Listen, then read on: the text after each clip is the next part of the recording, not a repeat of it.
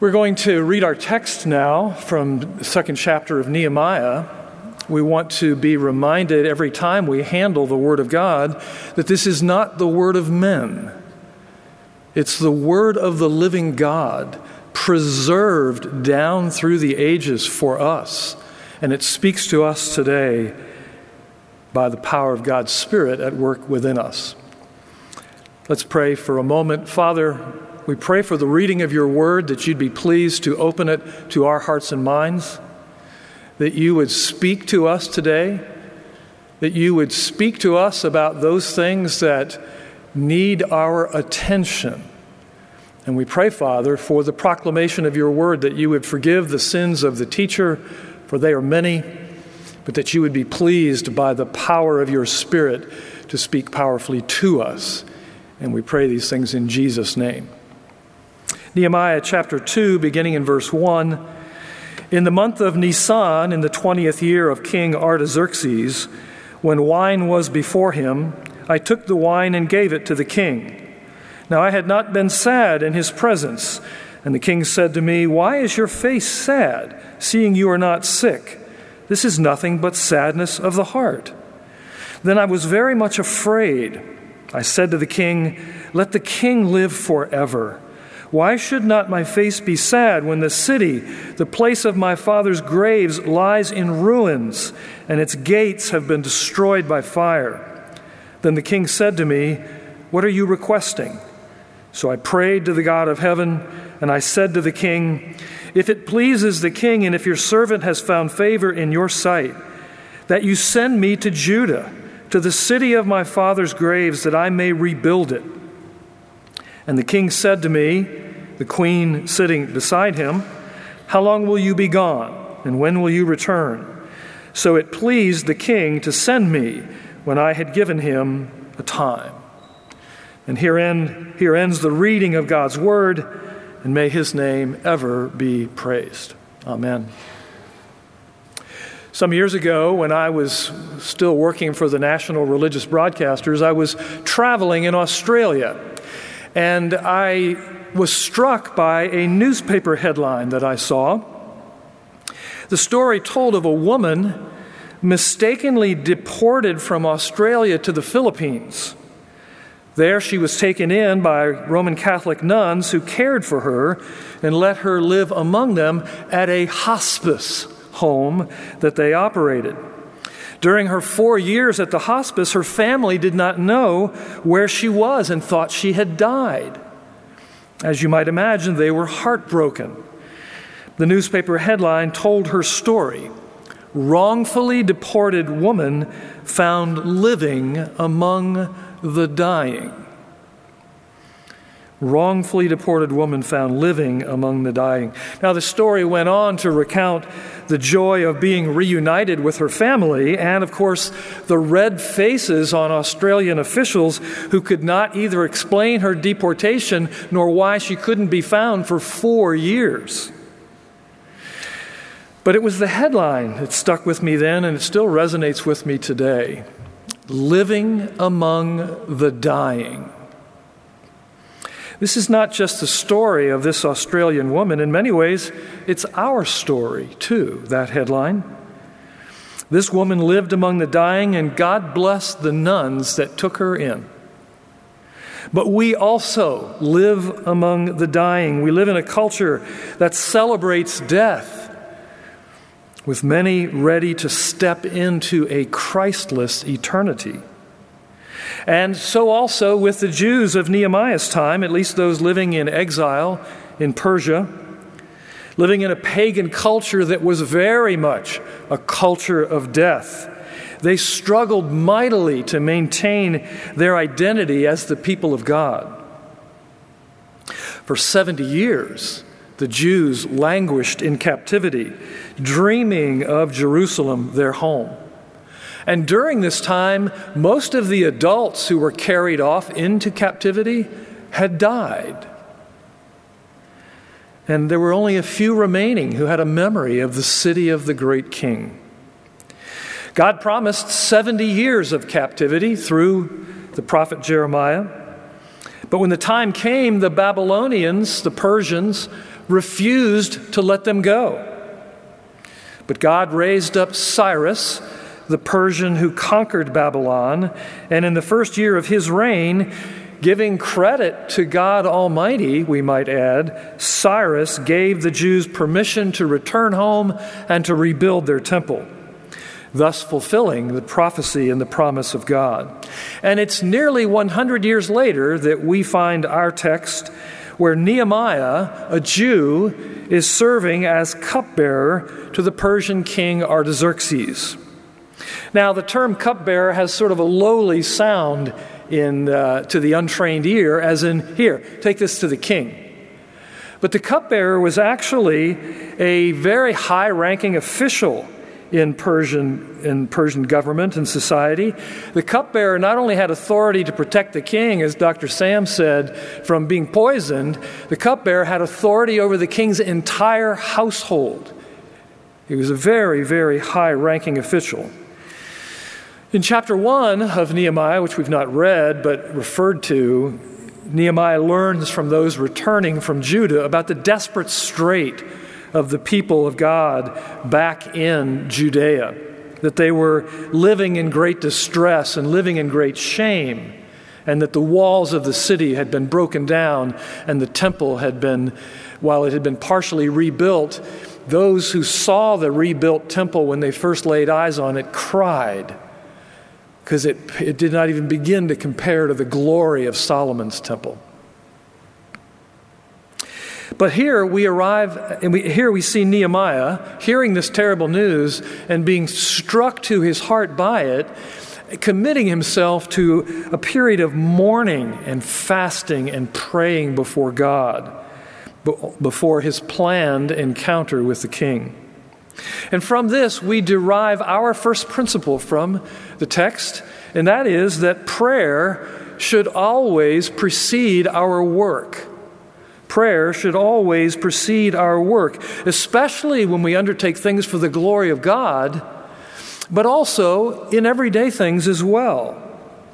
In James chapter 4, the apostle writes, You do not have because you do not ask.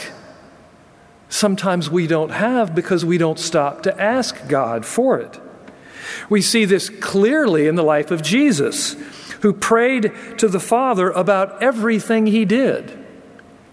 Jesus, who was equal with the Father, undivided, one with the Father, still prayed to him about everything because he submitted himself to his Father's will.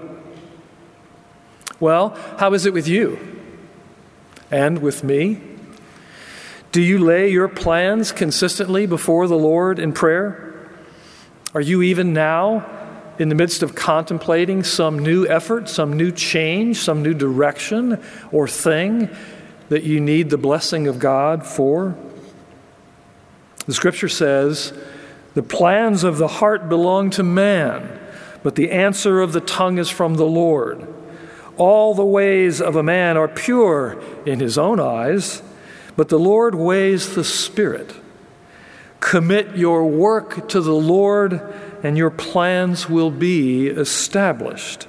Prayer must always precede our work. So Nehemiah not only mourned the condition of Jerusalem, he planned to do something about it. Yet, wanting to be certain, he committed his plans to the Lord.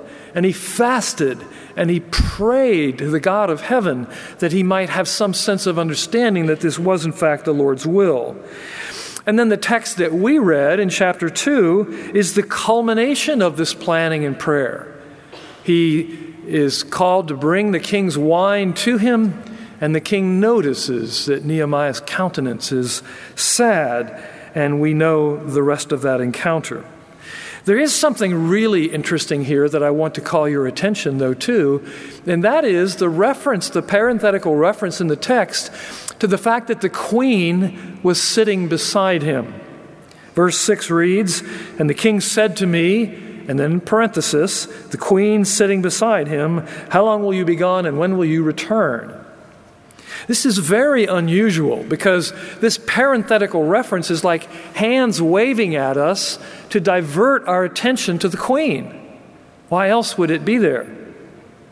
It's also unusual because historians tell us that Persian kings generally dined alone, especially at state events. So, this was most likely a private dinner. And interestingly, this queen was most likely Queen Esther. Yes, the same Esther about whom Mordecai said, Who knows whether you have come to the kingdom for such a time as this? The account of the book of Esther, I hope you, you may not know, predates Nehemiah in the time frame. And so we believe that this was Esther because the Jewish historian, historian rather, uh, Josephus, in his narrative, identifies King Ahasuerus as Artaxerxes. It was just another name for Artaxerxes. So, knowing Esther's story and what she had gone through to become queen, and that she was herself a Jew, she must have had an intense interest in Nehemiah's request, and perhaps was even influential in the response. And when the king does agree to Nehemiah's petition to rebuild Jerusalem, Nehemiah then goes on to make very specific requests of the king, showing that he had thought this out, that he had planned this. He had given a great deal of thought as to how this could be accomplished, the rebuilding of the walls of the city of Jerusalem. The text says, if it, that Nehemiah said, If it pleases the king, let letters be given me to the governors of the province beyond the river, so that they may let me pass through until I come to Judah. And a letter to Asaph, the keeper of the king's forest, that he may give me timber to make the beams for the fortress of the temple, and for the walls of the city, and for the house I shall occupy. And then this. And the king granted me what I asked for the good hand of my God was upon me. And here is our second principle the Lord is looking, looking over the face of the earth for those he can bless, those whose hearts are his. Now, how do we know that the Lord is looking for an opportunity to bless Nehemiah? How do we know that this principle is true? We find it in 2 Chronicles 16. And I want you to listen to this very carefully because this principle is for everyone in the sound of my voice. For the eyes of the Lord run to and fro throughout the whole earth to give strong support to those whose heart is blameless toward him. The eyes of the Lord scan the whole earth, looking for someone that God can bless and give strong support because their heart is blameless. Dear friends, this promise is not only for the mighty men of God and the great women uh, of the scriptures that God used, it's for us. It's for us. Nehemiah was burdened and he prayed and he planned all of these things even before he made his request of the king, yet he was trusting in God alone to support him. And he was trusting that the Lord would be ready to show favor to him, to this man whose heart was blameless toward God. Nehemiah went on to rebuild the walls of Jerusalem in 52 days. He restored worship in the temple of God. He restored the reading of the law. He, was, he relieved the oppression of the poor in Jerusalem. And he led the people of God to renew their covenant obligations before God. God indeed gave Nehemiah strong support. But how can it be said that Nehemiah was blameless before God? Wasn't Nehemiah just a sinner like the rest of us? Well, this raises a question that many have asked down through the church age. Perhaps it's a question you may have asked. How is it that people born before Christ are saved? How is it that people who are born before Christ are saved. As one skeptic put it, You mean to tell me that God will send people to hell simply for not believing in a Christ they never even heard of? Well, no. God will not send people to hell for not believing in a Christ they never heard of. Everyone who ends up in that awful place where there is everlasting darkness and eternal separation from God will end up there for one reason only because of their own sin. That is what takes people to hell. God, in His mercy and love, sent His beloved Son to rescue those whom He had chosen before the foundation of the world. It, Ephesians chapter 1 tells us that we were chosen in Christ before the foundation of the world. That would include the Old Testament and the New Testament era. But that still leaves the question what about those born before Christ? And this leads us to our third principle. Everyone who receives God's salvation receives it the same way. Everyone who receives God's salvation receives it the same way.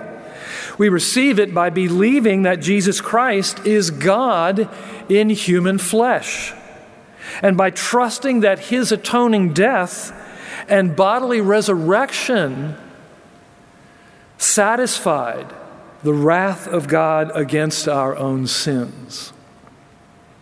This is how everyone receives the salvation of God.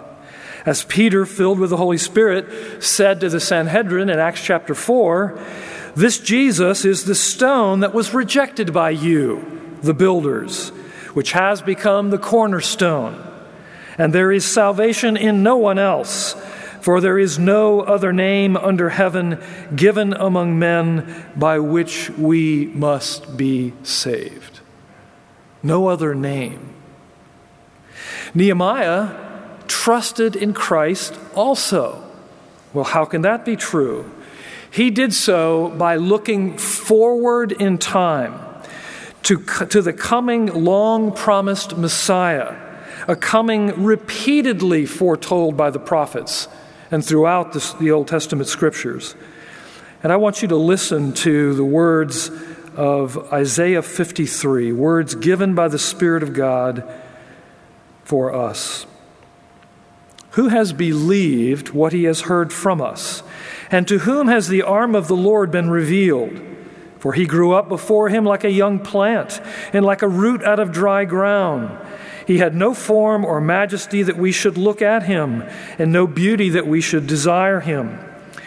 He was despised and rejected by men, a man of sorrows and acquainted with grief. And as one from whom men hide their faces, he was despised, and we esteemed him not. Surely he has borne our griefs and carried our sorrows, yet we esteemed him stricken smitten by God and afflicted. But he was pierced for our transgressions, he was crushed for our iniquities. Upon him was the chastisement that brought us peace, and with his wounds we are healed. All we like sheep have gone astray. We have turned every one to his own way, and the Lord has laid on him the iniquity of us all. He was oppressed and he was afflicted, yet he opened not his mouth. Like a lamb that is led to the slaughter, and like a sheep that is before its shearer silent, so he opened not his mouth. By oppression and judgment he was taken away. And as for his generation, who considered that he was cut out of the land of the living, stricken for the transgression of my people? And they made his grave with the wicked and with a rich man in his death, although he had done no violence and there was no deceit in his mouth. Yet it was the will of the Lord to crush him. He has put him to grief. When his soul makes an offering for guilt, he shall see his offspring, and he shall prolong his days. The will of the Lord shall prosper in his hand. Out of the anguish of his soul, he shall see and be satisfied. By his knowledge shall, shall the righteous one, my servant, make many to be accounted righteous. And he shall bear their iniquities.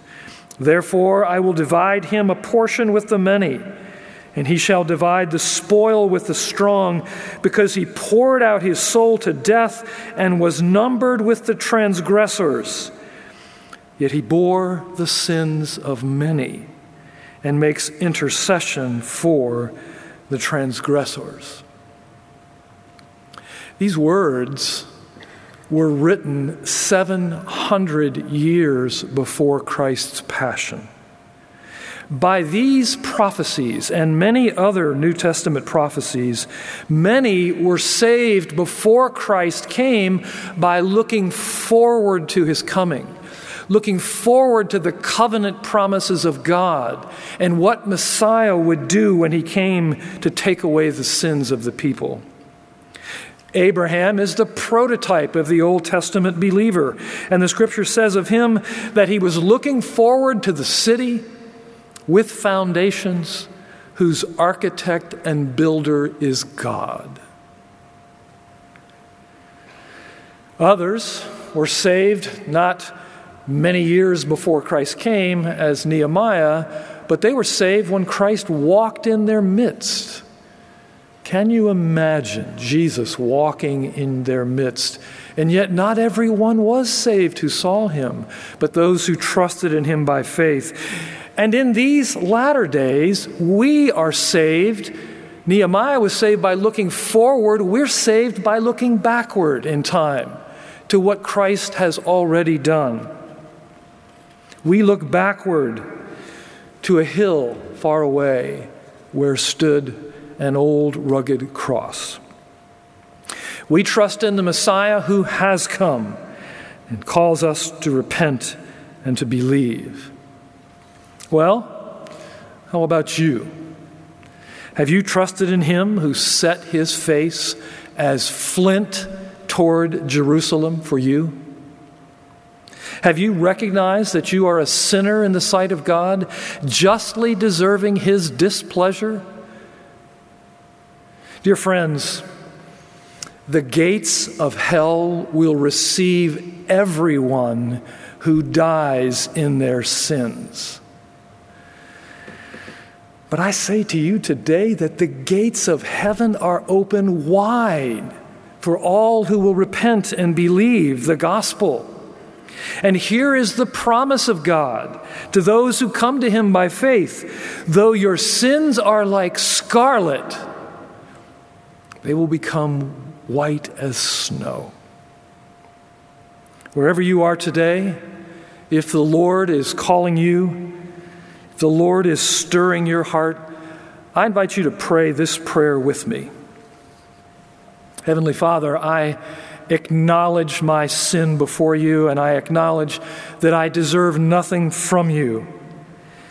But in your great love, you sent Jesus, who suffered and died and paid the penalty for my sins, and rose again, and even now is sitting at your right hand, making intercession for me. Father, I receive Christ as my Savior, and I ask you to receive me as a child of the living God by faith in Jesus Christ, because I pray in His name. And Father, for those who have responded by faith. We pray that your Spirit would be their strength and their shield, that you would guide them in paths of righteousness for the glory and honor of your own great name. And we pray these things in the name of Jesus. Amen.